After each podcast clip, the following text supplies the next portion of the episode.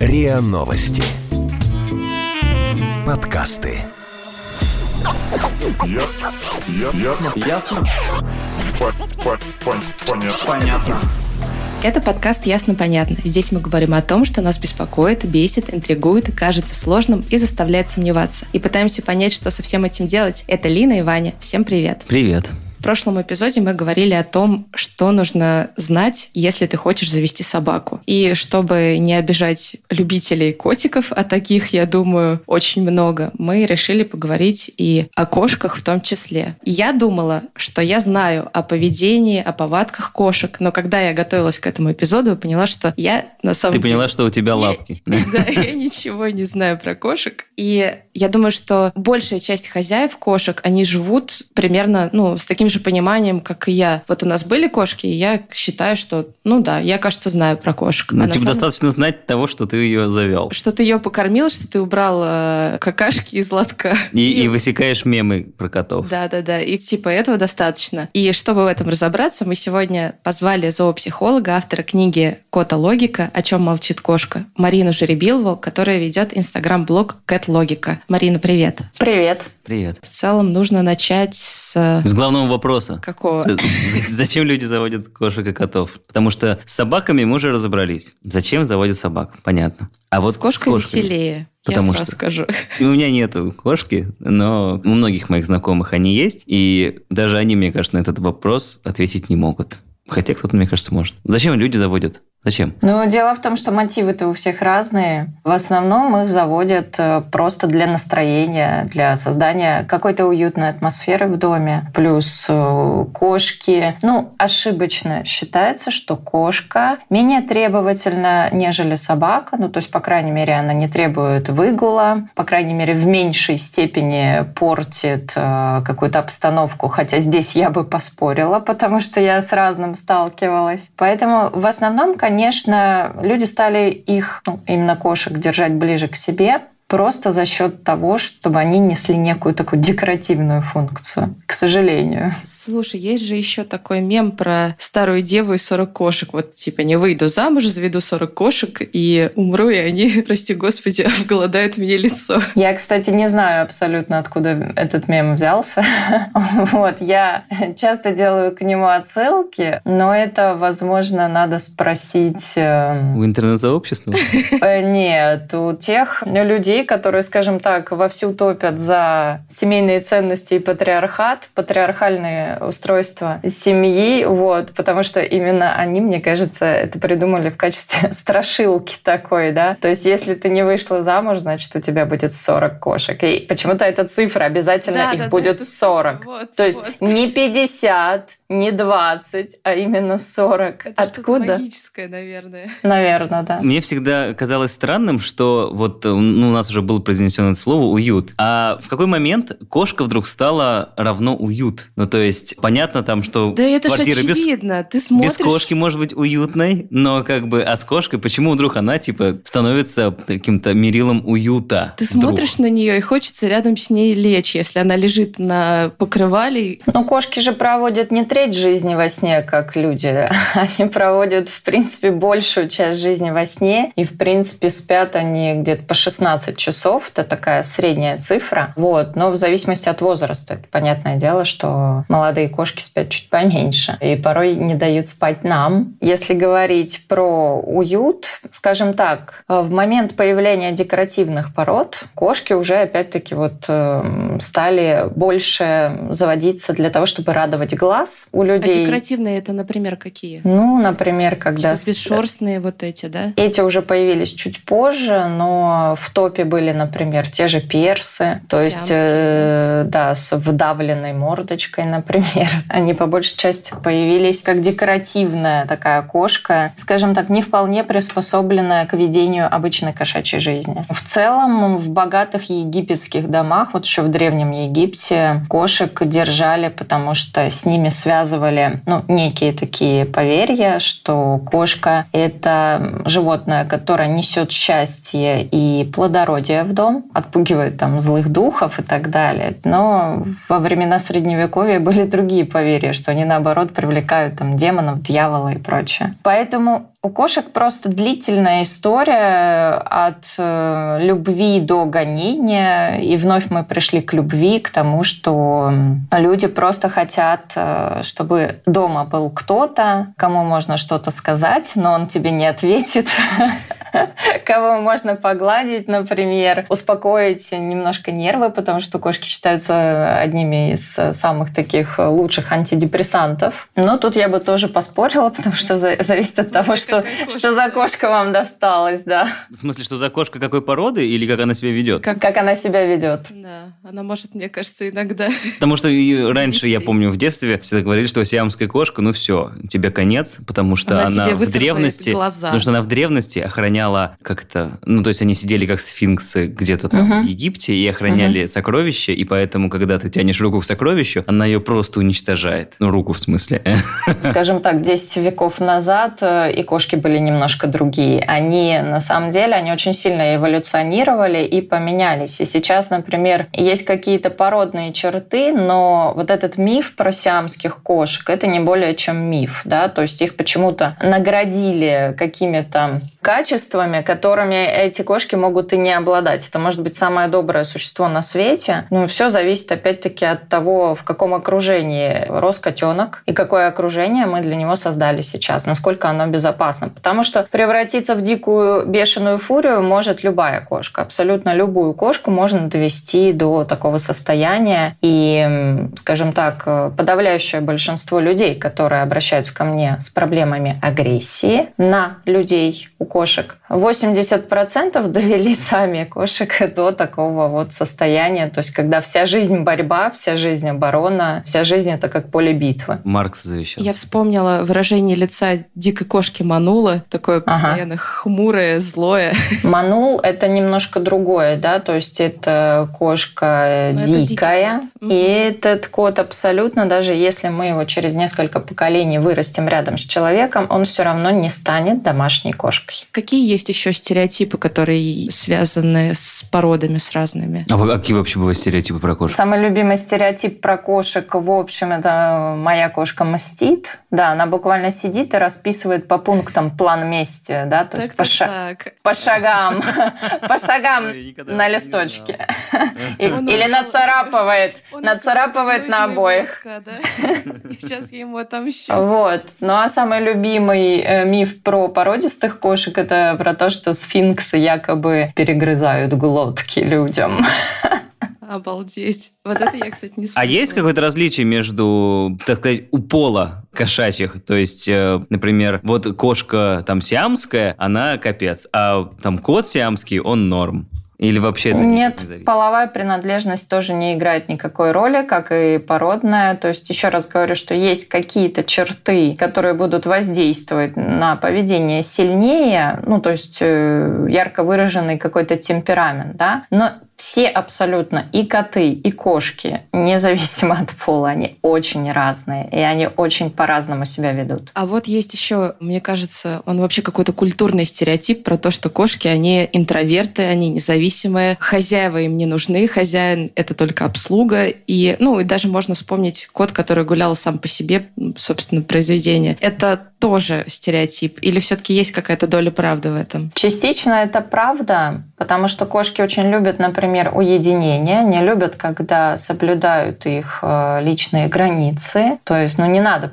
ходить кошку постоянно жамкать, да, то есть, как это делают очень многие люди. Но что касается последних ста лет, кошки очень сильно влились в человеческое сообщество, скажем так, и они даже научились людям подражать в какие-то моменты. И бывает такое, что кошка впадает в депрессию от разлуки с хозяином. Есть такое расстройство, которое раньше считалось, что оно свойственно только собакам, такое как тревога расставания с хозяином, но теперь это свойственно и кошкам в том числе. То есть я видела нарушение в поведении от того, что кошку э, там оставили просто на 8-часовой рабочий день, и она просто впала в какое-то неадекватное состояние. Я с такими случаями сталкивалась. А вообще кошка понимает, что хозяин уходит каждое утро, и он обязательно вернется? Или она каждый раз прощается с ним как будто навсегда? Она понимает, что хозяин вернется, и, безусловно, разлука с хозяином ей дает дается ну, не очень-то легко, хотя есть кошки, знаете, которых так задолбают хозяева, что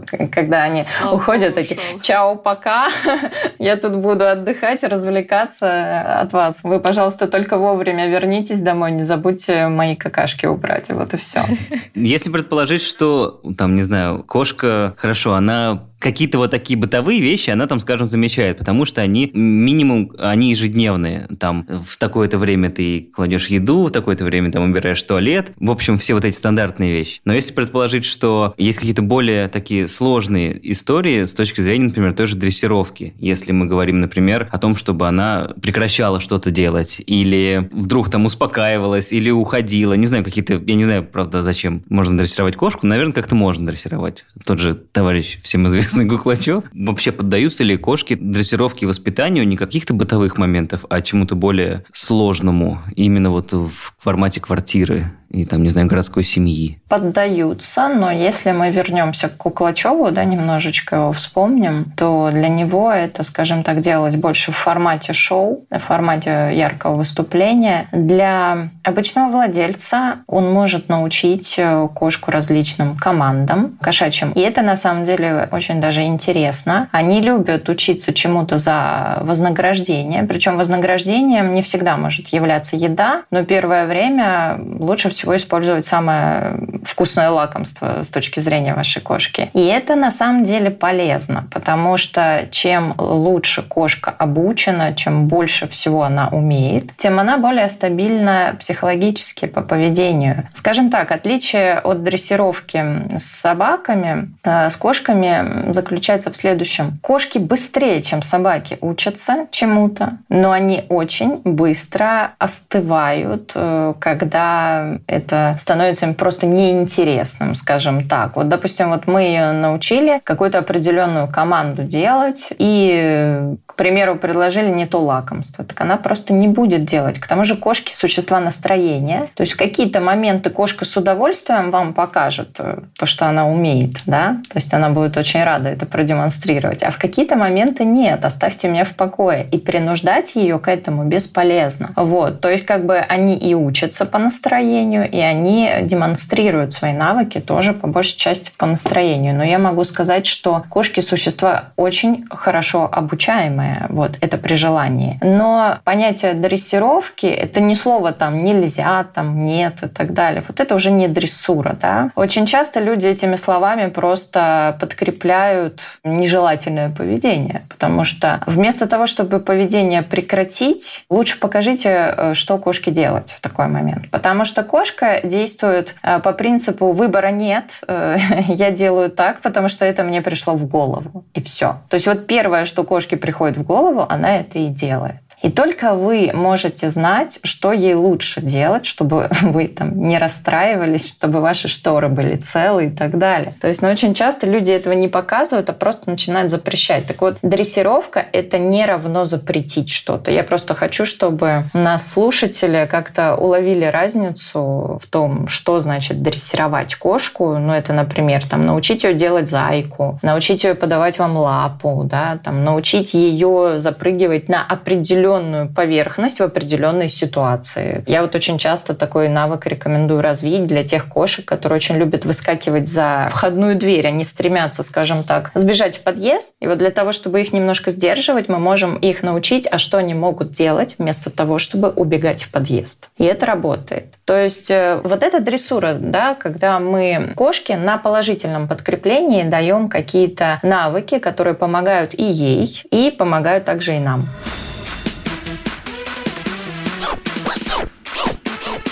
Ясно? Понятно.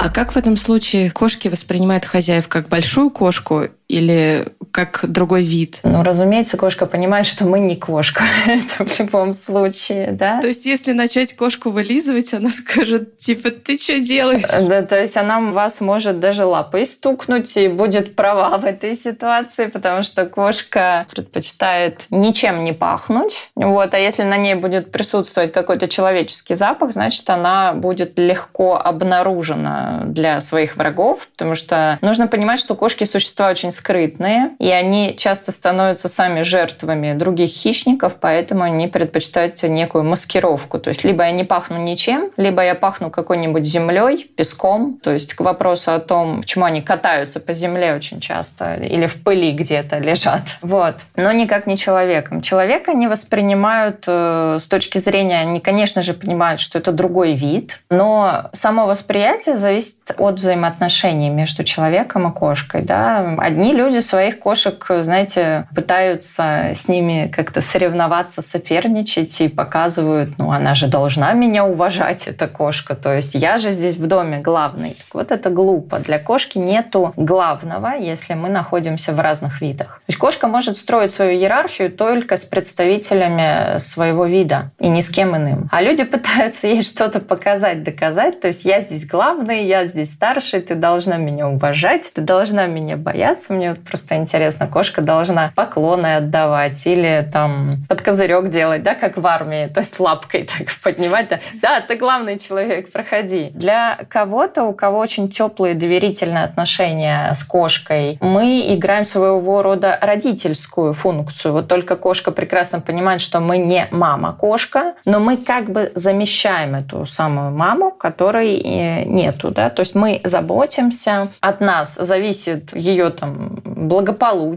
хорошее настроение да, этой кошки, безопасность в конце концов и выживание. Поэтому все зависит, конечно же, от того, какие взаимоотношения строит э, человек и кошка. С точки зрения, ну, собственно, каких-то вот, как кошку там дрессировать. Вот с собакой просто мне визуально все понятно. А она там сидит, ты что-то говоришь, она это делает. А вот, например, хорошо, предположим, кошка там выбегает из э, квартиры, и что ты такой, так, сейчас ты должен сделать вот так. И, типа телепортируешь ее в другое место и даешь ей за это вкусность. Как это? Слишком просто. Если бы все было так просто, просто, например, у нас э, у кошки есть определенный триггер, да, мы понимаем, что у нее триггер, на который она выдает такую реакцию, это открывание двери. Значит, мы начинаем дрессировку с того, что мы не, не на распашку открываем дверь, да, и, и позволяем ей выбежать, а с того, что мы дверь слегка приоткрываем, как бы показывая ей лакомство и показываем, где она это лакомство может получить, чтобы кошка приняла решение, которое нам необходимо. Она принимает решение запрыгнуть на определенную высоту и там получить какую-то порцию. Вот. После того, как кошка это делает, она получает свою награду. Можно это делать в более таком ускоренном и эффективном варианте с обычным кликером. Да? Кликер — это а, специальное приспособление, которое издает такой щелчок, специфический звук, на котором животное быстрее запоминает момент подкрепления. То есть вот этот щелчок, он как бы служит для подкрепления кошки, потому что реакция кошки на стимул составляет менее 5 секунд. И мы можем не успеть ей просто дать лакомство. Она просто решит, что запрыгивание там на тумбочку, например, отдельно было, а лакомство ей дали просто так. Вот для того, чтобы создать вот эту прочную связь, что мы подкрепляем конкретное действие, используем используется обычно кликер. Но на самом деле есть даже блоги в Инстаграме и даже на Ютубе про клик-дрессировку котов. И это очень классно. То есть их можно на самом деле много чему научить. Их можно научить там по команде, как собаку запрыгивать в машину, к примеру ваш, ваш автомобиль. И это при условии, если кошка не стрессует и не боится автомобиль. Но опять-таки сразу скажу, что это освоит не каждая кошка. Для того, чтобы это осваивать, кошка должна быть ну, такой смелой, очень бесстрашной, потому что в основном кошки не любят э, покидать территорию привычного обитания. Они не любят э, там даже вот просто короткую какую-то поездку на машине, не очень любят перемещения. Хотя у меня есть целая часть в книге, посвященная путешествуем с котами, да, с какого возраста их этому обучать, как правильно их обучать, чтобы мы вызвали не стресс, а интерес, наоборот, у кота. Вот. Потому что очень многие люди, они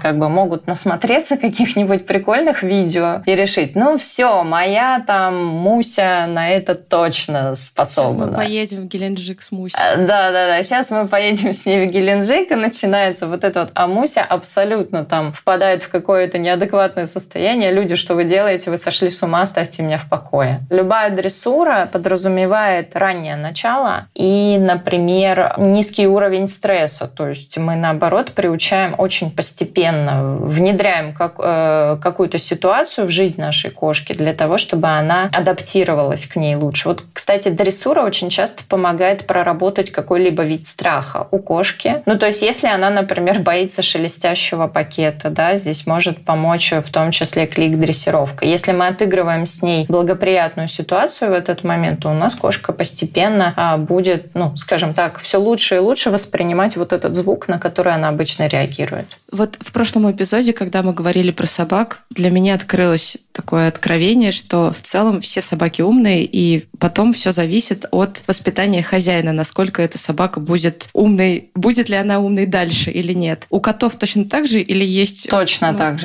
Точно Аналогично, да. То есть глупых котиков нету? Не бывает. Я, знаете, я за столько лет практики ни одного глупого кота, ну, ну, честно, не встречала. Это просто какой-то гибрид. Нет, мне часто очень наговаривали обиженные на своих котов владельцы, что у них кот глупый, абсолютно ничего не понимает, меня не уважает и так далее. Вот. Но когда разбираешься с ситуацией, по факту я видела абсолютно адекватное животное. И все было наоборот на самом деле, да? Ну, у них просто не было правильного общения, правильного контакта. То есть у представителей людей и у представителя котов. Я просто хотел еще узнать вот по поводу гуляний. Когда, например, э, есть же у нас вот обычно, как бы, когда заводят кошку, обычно она дальше квартиры ничего не знает, как правило. Угу. Но есть же вот этот угу. вот э, тип э, владельцев и тип кошек и котов, которые отпускают гулять, она там где-то слоняется, видимо, в течение дня, и потом вечером возвращается. Вот с этой точки зрения, как бы, это не более ли, скажем так, правильный вид, не знаю, воспитания? И... Это более безответственный вид, когда мы пускаем все на самотек, когда нам абсолютно все равно, где ходит наша кошка, с кем она контактирует. Она может встретить, например, э, жутко разъяренную собаку на пути, она может встретить лису, она может встретить другого кота и быть ранена да, этим котом. Или, например, подцепить какую-то смертельную болезнь. Она может э, попасть под колеса, она может стать жертвой каких-то, ну, скажем так, необремененных эмпатией людей, то есть я имею в виду живодеров и всяких жестоких подростков и прочего, она может быть очень сильно напугана и за счет этого дезориентирована и просто не вернется домой, впадет в стресс и так далее. То есть с ней может приключиться какая-либо беда. И вопрос, что поставить превыше качество жизни кошки, когда да, ей действительно интересно, там много всяких запахов, э, звуков различных, да, содержится, но все это это может очень плачевно закончиться. Мне, конечно, могут рассказывать истории, какой у них безопасный район, но район остается безопасным, скажем так, условно, пока в нем ничего такого не произошло. А я сторонник, э, скажем так, быть где-то посередине, то есть это значит, что я за то, чтобы, во-первых, создавать у нас и дома достаточно интересные события да, для кошки, чтобы ей не надо было искать где-то вне дома. И если кошка домоседка, ну, поверьте, ее это не очень волнует, если у нее жизнь достаточно качественная, насыщена какими-то событиями и приятными там, взаимодействиями э, с владельцами. И также я сторонник контролируемого выгула, да, то есть когда либо у нас есть вольер для кошки, какой-то безопасный на участке, на дачном, на и в этом вольере прям строят вольеры. Действительно, есть кошки, которые без вольеров, ну, как бы вы их не заведете. Например, это представители таких пород, как саванна, каракал. То есть это не квартирные кошки. Ну, тут надо понимать, они будут жить частично в квартире, но также им обязательно нужны собственные джунгли. И вот эти джунгли можно отстроить, ну, там, в отдельно взятом вольере. А, поэтому здесь э, такой нюанс, что немного давать общение с природой кошки – это полезно, но это должно быть в безопасном ключе. А, либо можно приучить кошку гулять на шлейке. Вот, например, то, что я сделала со своей кошкой, но сразу скажу, лучше это делать в раннем возрасте, потому что если вы начнете там учить десятилетнюю кошку гулять на шлейке, ну, ну как бы вы что, тут немножко время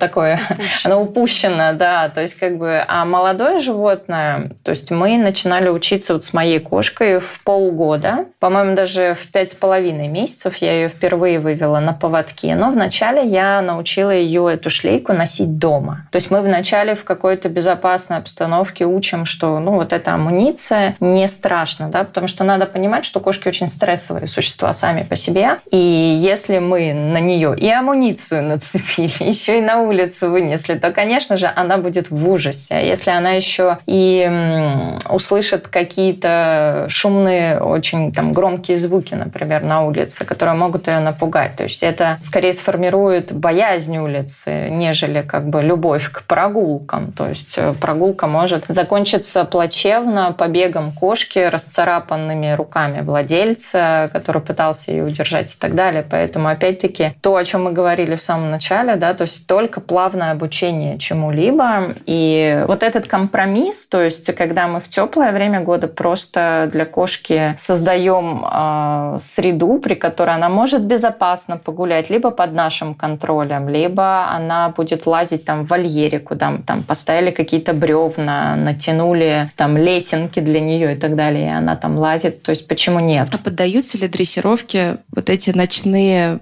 бдения кошки, когда она в 5 утра или там в 4.30 начинает И лег спать, а начинается такой топот сразу. Происходит? Находит какой-то пакетик или фантик, начинает играться. Или будет хозяина в 5 утра, и в итоге ты не выспался? Да, то, что кошки больше склонны охотиться в сумеречное время и предрассветное время, это у них заложено так природой. Но они также с удовольствием подчиняются нашему распорядку дня в зависимости от того, действительно ли мы сами этому распорядку следуем и даем ли мы кошке занятия в другие отрезки времени, да, когда мы не легли спать. Очень часто кошки будут своих владельцев, потому что они целый день действительно проспали, им было нечего делать. Ну, как бы, если вам будет целый день нечего делать, вы тоже будете ночью делать то же самое, что и ваш кот. Да, у них-то нет соцсетей Инстаграма, поэтому... Ну, соцсети Инстаграм... Да-да-да. Скажем так, смотрите, они в этом плане здоровее, чем мы гораздо, да. Они вот, любят смотреть в окно. Они любят смотреть в окно, еще они очень любят кошачий спорт, да, вот этот вот тыгдык. Э, то есть э, для кошки должны быть физические нагрузки. Прежде всего, то, с чем я сейчас очень часто сталкиваюсь, это ожирение котов. То есть когда котов перекармливают без меры, при этом им не дают никакой физической нагрузки. То есть по факту они целыми днями спят, потом на них жалуются, что они там вроде бы пытаются что-то там поактивничать там ночью или под утро, к примеру, там побегать, да. Движение – это жизнь. И для кошки в том числе. И если мы не создаем предпосылок, когда у нас кошка спортивная такая дама или парень, то, собственно говоря, мы снижаем качество этой самой жизни и даже ее продолжительность. Вот. Поэтому, поселив кошку к себе, вам в любом случае придется взять на себя и часть ответственности по ее развлечению и тренировкам. Да, а и, как это вообще делается? Ты ну, я просто даже не представляю, каким образом. Ты должен за кошкой ну, бегать по квартире, фантик, чтобы она бегала. Берешь ниточку Зачем? и начинаешь играть.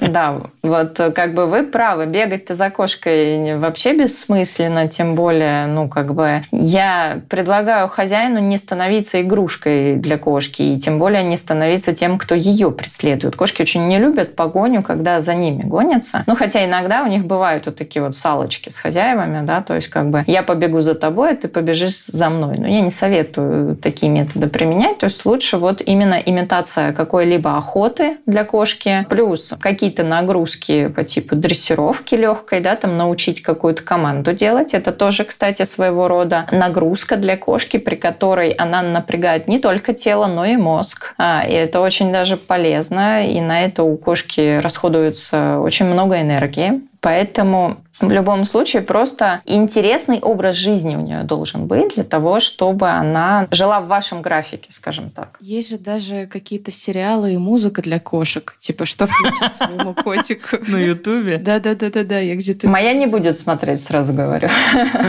Я где-то слышал, что если... Вот есть же вот эта вот известная лазерная указка, с которой ленивый хозяин сидит. Нельзя да, играть. И вот я слышал где-то, что это очень такой не самый приятный для кошки опыт, скажем так. Об этом и я даже писала. Кошка ни за что, ни, никогда в жизни она не поймает эту точку красную, да. То есть для нее, во-первых, у одних кошек мы таким образом можем отбить охоту, а других кошек можем перевозбудить. То есть буквально что у нас кошка становится неуправляемая. Да? То есть это очень серьезная нагрузка на нервную систему, когда мы видим стимул, но не можем ничего получить. То есть как бы это очень сильно фрустрирует э, кошек, и многие кошки становятся агрессивными. Кстати говоря, с лазером даже некоторые владельцы собак играют, то есть как бы и кинологи им то же самое объясняют, что не надо использовать для таких игр лазер. Используйте, пожалуйста, его там при стройке и ремонте где там еще лазер требуется, но не на кошках. Либо мы можем теоретически как бы использовать недолго лазер, но потом мы должны заменить его обычной игрушкой, в которую можно, ну, по крайней мере, впиваться зубами, когтями и чувствовать, что ты реально что-то поймал. А я еще видел, точнее, ладно, я видел у товарища, он завел себе кошку, и он, короче, сделал коробку, в которой сделал дырки, ты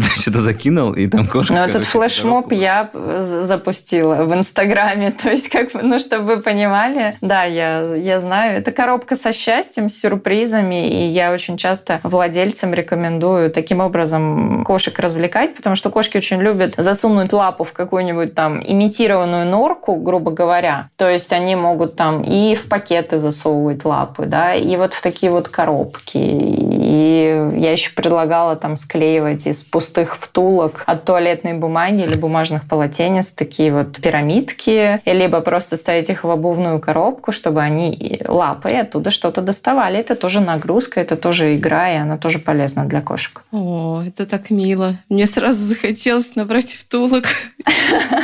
Ну хорошо, предположим, что вот у нас уже, скажем так, кошка стала чуть более идеальная, но все равно же бывают такие моменты, когда кошка косячит. Когда, я не знаю, ну вот, э, например, я живу в съемной квартире, и здесь до этого жили двое парней, и у них была кошка. И вот там, например, обои в туалете и на кухне, они прям, ну, видно, что кошка их фигачила, просто, мам, не горюй. От души. Да, да, да, да, да. И вот когда кошка начинает там, ладно, там обои, черт с ними, можно переклеить, но бывают же моменты, когда она какие-то такие очень мощные э, деструктив, в общем, вносит в квартиру. Каким образом в таком случае, э, ну, там, и наказывать или не наказывать, сказать, что, ну, вот, что ты сделал? Кошка, Все, прекрати. Иди, иди Больше живи к соседу. Не делай. Да. Да. Как обычно поступают в этом смысле. Иван, вы задаете, наверное, самый, самый мой любимый, в кавычках, э, вопрос во-первых, э, кошек не наказывают. Кстати, как и собак, и детей. Что для кошки считается наказанием, то может быть легко и подкреплением для нее. Чем больше вы на нее кричите или пытаетесь, допустим, шлепнуть ее газеткой, некоторые кошки воспринимают это своего рода, принимают это за игру и начинают с вами взаимодействовать. И они знают, что это действие привлекло ваше внимание. Значит, вас именно этим действием можно замотивировать э, как-то участвовать в ее жизни. Так делают именно кошки, кому не хватает общения с хозяевами чаще всего. Это один момент. Второй момент. Других кошек это может сделать очень агрессивными по отношению к вам. То есть потому что если вы проявляете сами агрессию кошки, то есть вы ее наказываете, кричите, либо тыкаете во что-то. свой список мести месте и начинает записывать. Обязательно. Я, честно, я не знаю, где она его носит, потому что карманов-то у кошки нет. Вот, но в штанишках бы... мохнатых.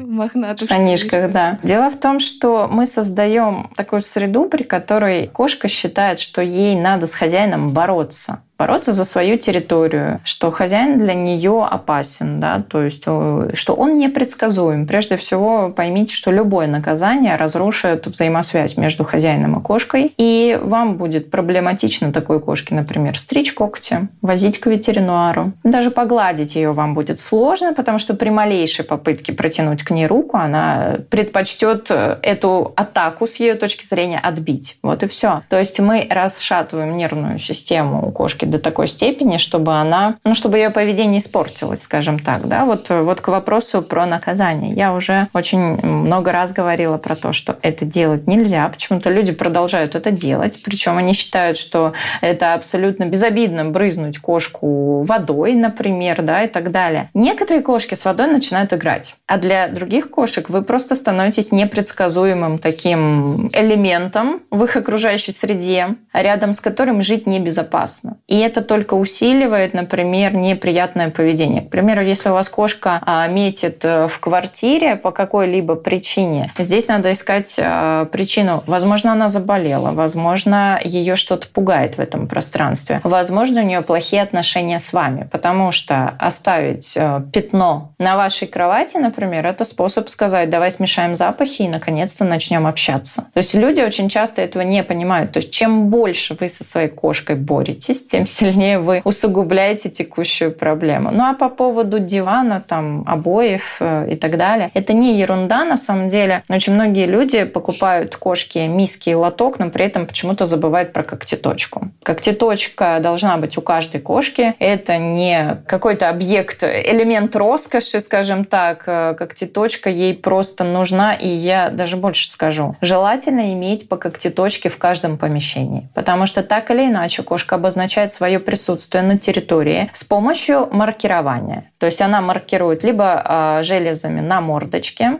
территорию, либо когтями. Она чаще всего это делает именно когтями. То есть она говорит, я здесь живу. Просто. Кошке надо каждый день, скажем так, прописываться в вашей квартире. Я здесь живу.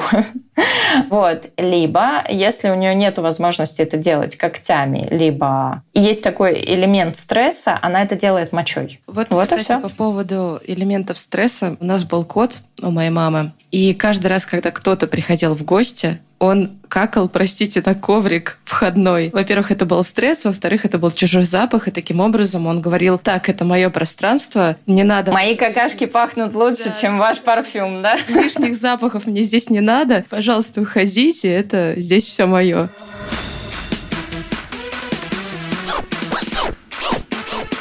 Ясно? Понятно. Хорошо, если наказывать кошку нельзя, как с ней тогда проводить профилактические беседы? Ну вот если все, случилось что-то. Ну, во-первых, понять э, причину, а почему случилось. Э, вы могли стать причиной того, что кошка так сделала? Легко, запросто. То есть, например, возвращаясь к вопросу о подранных обоях, да, если у ребят не было когтеточки, ну, простите, а коту куда деваться? У него это врожденная природная потребность, и ему ее надо удовлетворять. Наверное, тут надо вспомнить, что у нас, у людей, тоже есть потребности. И если они не удовлетворяются, мы что испытываем? Стресс, тревогу, несчастье. У животных то же самое. Если мы не удовлетворяем базовые потребности, да, то здесь надо искать способ их удовлетворить, во-первых. Во-вторых, чем больше вы реагируете на ситуацию, ну, там, кошка пошла что-то такое делать, да, что вам не нравится, тем лучше кошка запоминает, на какие такие кнопки нажимать ей, чтобы привлечь человеческое внимание, вызвать у вас желание пообщаться. Ведь если вы не видите, когда кошка делает правильные вещи, то она начинает просто вести себя неправильно, правильно. Вы же не радуетесь, когда она приносит вам мышку в постель свою игрушечную. Вы же не радуетесь, когда она сходила в лоток, закопала. Вы же не радуетесь, когда у нее в поведении все нормально. А кошке может очень сильно не хватать общения с вами. И тогда она думает, ну как? Ну как мне так сделать, чтобы он на меня посмотрел? Ну пусть даже поорет. Ну ладно, я от него убегу. Ну, ну хотя бы так, да? То есть как бы почитайте просто психологию про синдром дефицита внимания, да, когда даже взрослые люди так себя ведут. Например, там э, есть, точно. да, они влипают в какие-то ситуации просто, например, чтобы их семья обратила на это внимание, то есть какие-то Дети неприятные. Так часто делают. Например. Именно и подростки и так далее. Да? То есть мы всячески хотим получить э, какое-то общение, ну, конечно же, качественное, а вместо этого мы это не получаем, мы начинаем просто манипулировать. Да? И то, что, допустим, кошка что-то делает, ну, там, в разрез там, с вашей нормой, да, там, то, что вам не нравится, например. Разберитесь, может быть, ей действительно там вы в последнее время много работали, практически не играли, практически не уделяли ей внимания, и она просто, ну, как бы так делает, потому что у нее дефицит внимания. Большинство их проблем, они, как правило, связаны с дефицитом внимания. Бывает такое, что кто-то пугает, например, кошку, там, какие-то звуки от соседей, и она начинает маркировать э, когтями или даже мочой именно то место, откуда она слышит источник звука, да. То есть, на самом деле, здесь очень большой пласт, вот, и за час, конечно же, я не расскажу весь курс э, зоопсихологии кошек, вот, никак это не поместится, поэтому, в принципе, я работаю, у меня есть команда, у меня есть коллеги, которые со мной вместе консультируют, да. То есть, если вам с чем-то, а я просто знаю, что есть люди, которые годами, простите, живут с описанными диванами, там, и с подранной мебелью, и там с агрессией, там, с покусанными руками, ногами и так далее. Если у вас есть какая-то проблема, нужно искать способы ее решить э, гуманные. Как тогда понять, что хочет сказать кошка? Вот она же э, там вертит хвостом, она, я не знаю, облизывает руки иногда, она ну, совершает десятки действий каждый день по отношению к своему хозяину, и как тогда понять, что вот это вот признак любви, благодарности, а это признак ненависти. А это сарказм. Это ирония, да. Смотрите, это все на самом деле приходит эм, со временем, то есть чем дольше человек живет, чем внимательнее он за своей кошкой наблюдает, тем больше он ее понимает, ее какие-то мотивы, да. Вот. Но здесь опять-таки не должно быть какого-то стереотипного мышления. То есть то, о чем я говорила, что кошка не мстит. Для нее это просто слишком сложно, реально. Вот. Кошка не делает на зло, но кошка может делать что-то, что будет э, гарантированно привлекать ваше внимание. То есть, значит, ей в этот момент чего-то не хватает. По поводу облизывания рук. Смотрите, кошки так делают, чтобы справиться с какими-либо эмоциями. А эмоции могут быть разные. Она может чего-то бояться, например, э, волноваться и лизать ваши руки. Например, очень часто можно видеть такую картину, когда мы на приеме у ветеринара, мы держим нашу кошку, вот, а кошка нервничает и как бы облизывает нашу руку например. Вот, то есть она в этой ситуации боится, тревожится, и как бы она просто выражает, это способ выражения ее эмоций, не более того, да. Дальше, в каких-то ситуациях кошка просто, ну, допустим, хочет, чтобы на вас э, оставался ее запах, то есть почему они вытираются, там, обвиваются вокруг наших ног и оставляют там на нашей одежде там запах своих феромонов прежде всего, да, то есть кошки очень часто ходят вокруг наших ног, облизывают там у нас лицо или руки, да. И, кстати, это тоже признак такой заботы своеобразной иногда. Признак заботы и любви. То есть здесь всегда все зависит от ситуации. То есть кошка может делать одно и то же действие на самом деле, как и собака, но в разных ситуациях, и это будет обозначать разное. Как я могу сказать своему котику, что я его люблю? На кошачьем языке да. есть такой сигнал примирения, он базовый для всех животных животных, в принципе, когда мы имитируем кошачий взгляд. То есть, если вы наблюдали кошку, которая только что прибила сочную мышку, потом легла, растянулась на солнышке, там вылезалась, да, она обычно смотрит на всех, как королева, и так вот слегка прикрывает и открывает глаза. Вот этот вот странный жест, то есть как будто бы наша кошка пытается нас загипнотизировать. Он обозначает «я тебе доверяю». И вы можете вашей кошке с помощью вот э, просто одного движения глаз показать, что вы ее любите. Но также смотрите, вы можете показать кошку, что вы ее любите, если вы достаете ее любимую игрушку, начинаете с ней взаимодействовать, да. Если вы беспокоитесь, чтобы ну, как бы вашей кошке было интересно с вами. Или вы позволяете что-то делать вместе с вами, да. То есть тот момент, когда кошка что-то там делает с хозяином, ну, например, моя кошка очень любит вместе вместе со мной мыть полы, как ни странно, да, то есть она вообще... Она протирает пыль? Нет, она не протирает пыль, она как бы хватает так, играясь тряпку лапой, да, тянет ее на себя. Но ей это как бы интересно, а мне как бы смешно, мне забавно, и в целом у нас очень такие доверительные отношения именно с кошкой, потому что я понимаю ее, она знает, что я не стану для нее угрозой, да, то есть я не стану ее подвергать каким-то неприятным моментам, ну, за исключением там поехать к ветеринару, конечно же, там кровушку взять и так далее. Вот, но это все она мне очень легко и быстро прощает, скажем так. Последний вопрос тогда уже. Просто мы всегда говорили сейчас про кошек и котов, которых, ну, мы, грубо говоря, там в большей части случаев с самого котячного такого возраста и воспитываем, там, имеем при себе. А если человек подобрал, например, кошку, или вот он такой решил завести кошку, взял ее из приюта, например, и понимает, что вот тут вот какие-то, ну, тут понятно, что это во всех смыслах кот в мешке, потому что непонятно, какие там были, естественно, и воспитания в детстве, и всякое остальное, какие болячки могут быть, хотя, наверное, в приютах об этом, как правило, знают, но даже если просто на улице взять. Вот в таких случаях какие вот есть там, не знаю, какие-то основные шаги по какому-то правильному правильному внедрению кошки и там с здоровьем и с психологией ну, вот, в твою уже жизнь? Смотрите, тут немножечко не совсем верное, скажем так, восприятие кошки как кота в мешке.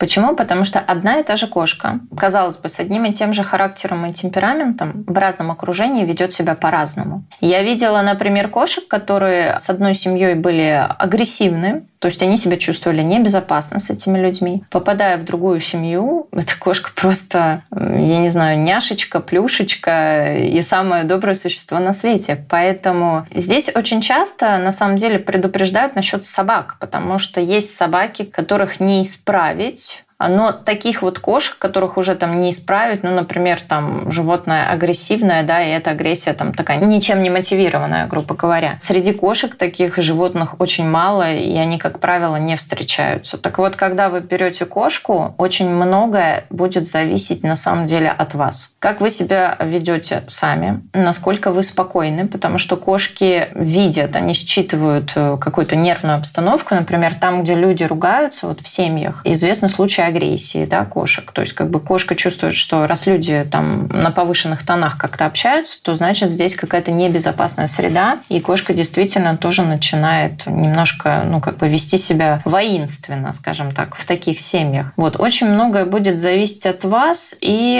от того, насколько вы готовы просто пойти этой кошке навстречу. Опять-таки, лоток – это не то, что обусловлено генами или приучением, или воспитанием. То есть вы можете взять абсолютно взрослую взрослую кошку с улицы, поставить ей удобный туалет с подходящим наполнителем, и она сразу поймет, что это туалет. То есть поймите, что некоторые люди вот как раз-таки этого больше всего боятся, когда они берут взрослое животное, а вдруг не приучится, а вдруг мне весь дом обгадит и так далее. Но хороший, удачный туалет – это залог того, что кошка однозначно им воспользуется, и она поймет, что это туалет, а не что-то другое. Да? Я просто еще из э, своего опыта как волонтер могу сказать, что когда я забирала взрослых и даже иногда пожилых кошек, они прекрасно понимали, что вот это вот туалет, и сюда вот надо свои дела делать, да. То есть как бы им даже объяснять не надо было ничего и показывать. Котятам, да, им надо показывать, объяснять, иначе как бы, ну, они не соображают, они думают, это такая коробка, в которой можно валяться, играться, там, раскидывать наполнитель и так далее. Это очень весело. А взрослые кошки нет. То есть здесь немножко проще. И, допустим, когда мы берем взрослую кошку, уже понятен более или менее ее темперамент. То есть какая она? Игривая, либо спокойная такая немножко флегматичная кошка, да, которая, ну, там, любит полежать, погреться на солнце и, в принципе, никого не задалбывает. Есть коты прилипалы, есть коты независимые, да. Коты прилипалы – это те, которые там, что бы вы ни делали дома, они будут у вас все время там то, то на коленях сидеть, то вам на шею куда-нибудь залезут, чуть ли не на голову и так далее. Они хотят быть все время в контакте. Либо наоборот, как бы кошка, которая, ну, там, 50 на 50, то есть, э, да, человек с тобой пообщаюсь, занимаюсь, но еще параллельно я там пойду по своим делам, и вообще я предпочитаю там где-нибудь в стороне отдельно от тебя поспать, да. Есть кошки, которые были напуганы человеком, например, они ему не очень доверяют, они не вполне знают, как с ним выстраивать отношения. Этих кошек нужно учить, причем научить кошку общаться с человеком мы можем ну, практически в любом возрасте, да. Ну, тут, конечно, нужно индивидуально смотреть на каждую кошку. Дикая, полностью дикая кошка, ну, едва ли вы ее поймаете. Сразу говорю, едва ли эта кошка окажется в приюте. А те, кто оказываются в приюте, более или менее социализируются, учатся жить с человеком. И бывают просто более тяжелые ситуации, когда кошка, ну, просто вот скрылась из глаз, да, там за шкафом живет просто не выходит, э, не показывается людям. А есть ситуации, когда, в принципе, создавая благоприятную среду, безопасную среду, кошки очень быстро выходят, адаптируются к человеку, понимают, что, в принципе, можно выдохнуть,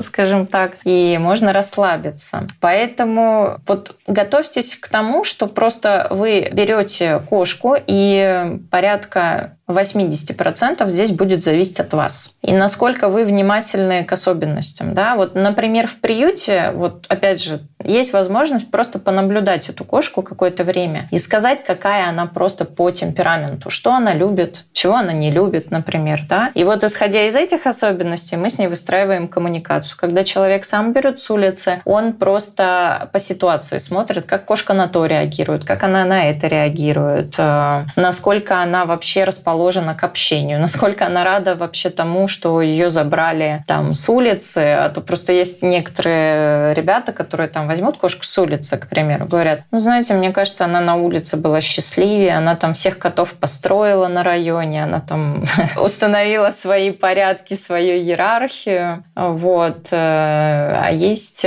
ну, как бы кошки наоборот, которые очень расслабляются, благодарят, когда они оказываются дома, да. Есть небольшой небольшой, очень небольшой процент кошек, у которых просто поломана была психика. И она сломана до такой степени, что там действительно ничего не сделать, но об этом, опять-таки, в приюте вам всегда об этом скажут. Например, там скажут, что ненавидит людей, там, ее люди там в прошлом там били ногами, там, швыряли об стену и так далее. Да? Тут, то есть э, есть кошки, которые наоборот, даже пережив э, насилие какого-либо рода, они тянутся к человеку, они все равно продолжают с ним коммуницировать. Но здесь здесь надо понимать, что, например, животное, которое вы сами взяли на улице, отловили, ну, едва ли оно агрессивное, если оно вас там не, не поцарапало на британский флаг, да и то, если поцарапало, просто по большей части от испуга. Это не значит, что эта кошка, она врожденно агрессивная, например, или у нее поломана психика и так далее. То есть вы же видите, в конце концов, какую кошку вы берете. Спасибо большое, Марина. Это Марина Жеребилова, зоопсихолог, автор книги «Кота логика. О чем молчит кошка» и автор инстаграм-блога Кэт Логика. Да, спасибо большое. большое. Как да. говорится, мы все уронили.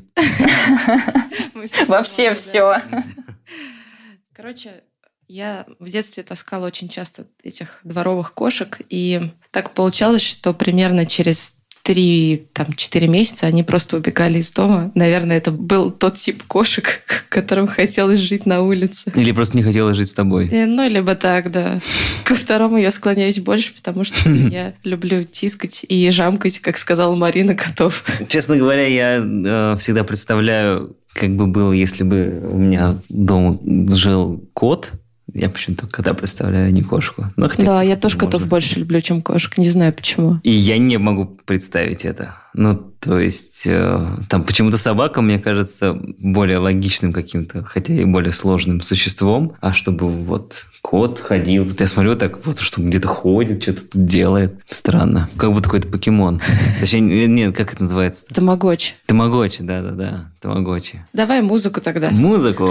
Есть у меня такой знакомый товарищ. В бытность работы на радио его частенько приглашал Антон Сергеев, он же известен под псевдонимом Антон Маскелиады. Он э, пишет такую электронную музыку, довольно экспериментальную, и э, даже там года три назад открыл свою музыкальную школу электронной музыки, в которой уже, мне кажется, бывала большая часть какой-то прогрессивной музыкальной тусовочки. Постоянно там всякие сторисы снимает, как у него там то там какой-нибудь Антон Беляев из Термейтс, то еще какие-нибудь ребята из других групп проходят курс по облитону и другим вещам. Вот, но в целом очень крутой музыкант, и у него такой стиль, я имею в виду стиль именно вживую, когда он делает свои концерты, у него есть такая, я не знаю, как правильно называть, такой пэт, который издает звуки, когда к нему ближе или дальше подносишь руку. Ну, то есть вот, и когда он на нем играет, он как будто бы вот так рукой в воздухе вращает, и появляются разные звуки. Соответственно, выглядит это довольно-таки магически в каком-то смысле, но, с другой стороны, все это такая